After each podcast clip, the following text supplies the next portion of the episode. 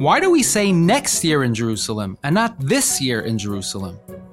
So there's a lot of explanations, and the Rebbe also explains this idea. The simple thing is, next year in Jerusalem, since right now we're going to go to Jerusalem, this year we already did the Seder. This year we already did the Seder, and therefore we can't say this year, even though in Ha Lachma Anya, which we're saying in the beginning of the Seder, but what we're saying is next year will already be fully and completely the entire thing in Jerusalem. But that comes as a result of the fact that now Mashiach will come, and then automatically by next year we'll already be there as well.